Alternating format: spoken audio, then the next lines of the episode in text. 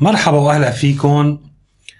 امبارح كان في آه، يعني آه، خبر أو تقرير عم يتداولوه بالسوشيال ميديا على الفيسبوك وخلافه إنه سوريا خرجت من يعني التصنيف العالمي بجودة التعليم. هذا كان الخبر بناء على تقرير للمؤتمر الاقتصادي في دافوس. طبعا أنا بدي أتحقق من الموضوع لأن هو منشور وفي رسم بياني عم بتحقق عم بدور طلع طبعا الموضوع مزور الحمد لله. ما يعني ما نو ما نو صحيح ما نو دقيق. ولكن أثناء بحثي اكتشفت أنه سوريا مو بس طلعت من تصنيف التعليم سوريا ما موجودة في التصنيفات في كل المجالات على الخالص يعني. لا بالتعليم ولا بالإقتصاد ولا بالنمو يعني بح على الخالص. سوريا لا توجد في أي مؤشر البنك الدولي المؤتمرات المؤشرات يلي بتعطي التنافسية النمو الاقتصادي.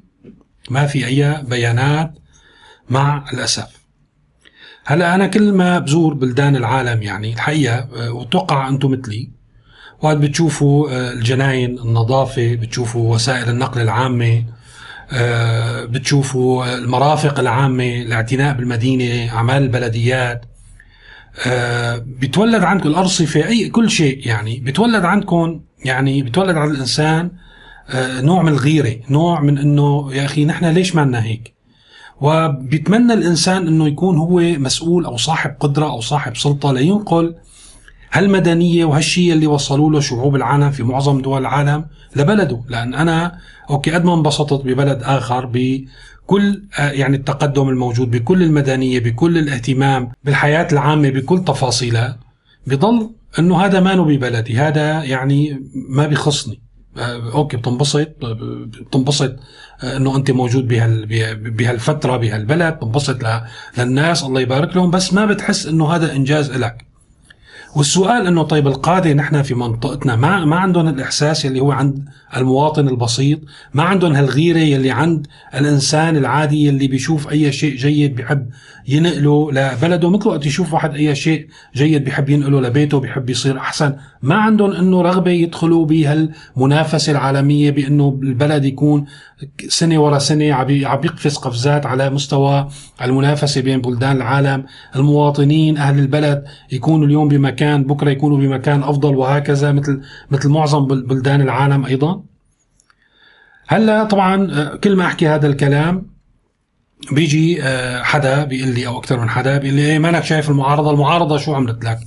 لك يا عمي ليش نحن عندنا معارضة؟ نحن شو بدنا من بعد 2011 آه، قبل 2011 عندنا معارضة. ليش النظام عنا خلى أحزاب سياسية ولا عمل سياسي حزبي ولا حركة نقابية ولا حركة طلابية ولا حتى جمعيات حتى لو كانت ثقافية كان في أي شيء؟ كان في أي آه، شخص كانت جماعة أو فرد قادر يعمل أي شيء ما عدا المركز ما عدا رأس السلطة. هلا يلي بدي يقول لي إنه والله سوريا كانت ديمقراطية وفي هذا ما ما خرج نحكي معه ولا نتناقش معه لأن بيكون عم بيكذب على حاله وبالتالي ما في جدوى. ولكن نحن بنعرف إنه سوريا بلد ديكتاتوري مركزي يعني آه، متشدد في في ديكتاتوريته. فاذا بطبيعة الحال هو بلد فردي يعني في فرد زعيم قائد هن اللي بيقولوا مو أنا. قائد خالد ما بعرف شو هو المسؤول عن البلد. طب هذا القائد الخالد الزعيم المسؤول ما عنده كان ببلدنا أو يعني ببلدان اللي حوالينا. ما عنده كان أي رغبة بأنه يسوي هالبلد يعني موازية في تقدمها أو تدخل المنافسة ينقل الحدائق الجميلة للبلد ينقل الشوارع النظيفة للبلد ينقل المواصلات المرتبة ما عنده هذا الشيء. يعمل له كان بناية حلوة منورة. ما عندنا هذا الشيء. مرة ثانية أرجوكم لا تقولوا لي معارضة وإنه والله أنا هلا بدي أستنى الجولاني أو البغدادي هو اللي يعمل لي هالنقلة أو السياسيين اللي عم يشتغلوا بتركيا وغيرها هدول يعني ما بيمونوا يعني حتى على أهل أسرتهم أهل بيتهم ما بيمونوا ليوجهون باتجاه معين ولا عندهم القدرة ينقلوا حجر واحد في سوريا. هلا هدول نحن يلي بدنا نلومهم. هدول خارج دائرة النقد لأن هدول عازين وهدول يعني أساسا يعني غير موجودين في دائرة الفعل فيما يخص سوريا ومستقبل سوريا. مع الأسف النظام شوي شوي عم يتحول أيضا لنفس الخانة ولكن نحن عم نحكي على هالتاريخ الطويل يلي مر يلي كان النظام تقريبا يمتلك كل شيء كل شيء كل القرار كل القدرة لحتى يعملنا هالنقلة ونصير مثل دول العالم. هلأ أنا ما بدي أحكي عن الخليج. هلا اذا حكينا عن الخليج بيقولوا لي ثروة ونفط وغاز والى آخره. بدي آخذ بلد مثل سنغافورة. يلي بيقرأ عن سنغافورة هلأ عملوا بحث على الإنترنت. بتشوفوا إنه سنغافورة يعني بنفس الفترة اللي استلم فيها حزب البعث عام 1963 كانت يعني بلد وسخة. أهلها يعني مشردين بياكلوا من من الزبالة. يعني كان حالته يعني في غاية السوء وين سنغافورة اليوم؟ وأنا عم براجع التصنيفات طلعت هي ثالث دولة. يعني إذا بدنا ناخذ كل المؤشرات ثالث دولة في العالم. راح أعرض لكم مؤشر واحد فقط لنعرف إنه وقت بلد بيستلمها. طبعا سنغافورة ما أنا بلد ديمقراطي كانت. كان في زعيم الله رضي عليهم واجى زعيم بيحب بلده. اسمه لي كوان يو. هذا يعني معروف. حكم ثلاث عقود قد ما حكم حافظ الأسد تماما وتقريبا في نفس الحقبة. شوفوا دخل الفرد شلون تطور من الستينيات من بداية الستينيات كان تقريبا بحدود ال 400 500 دولار سنويا. اليوم صار 60 ألف دولار سنويا دخل الفرد.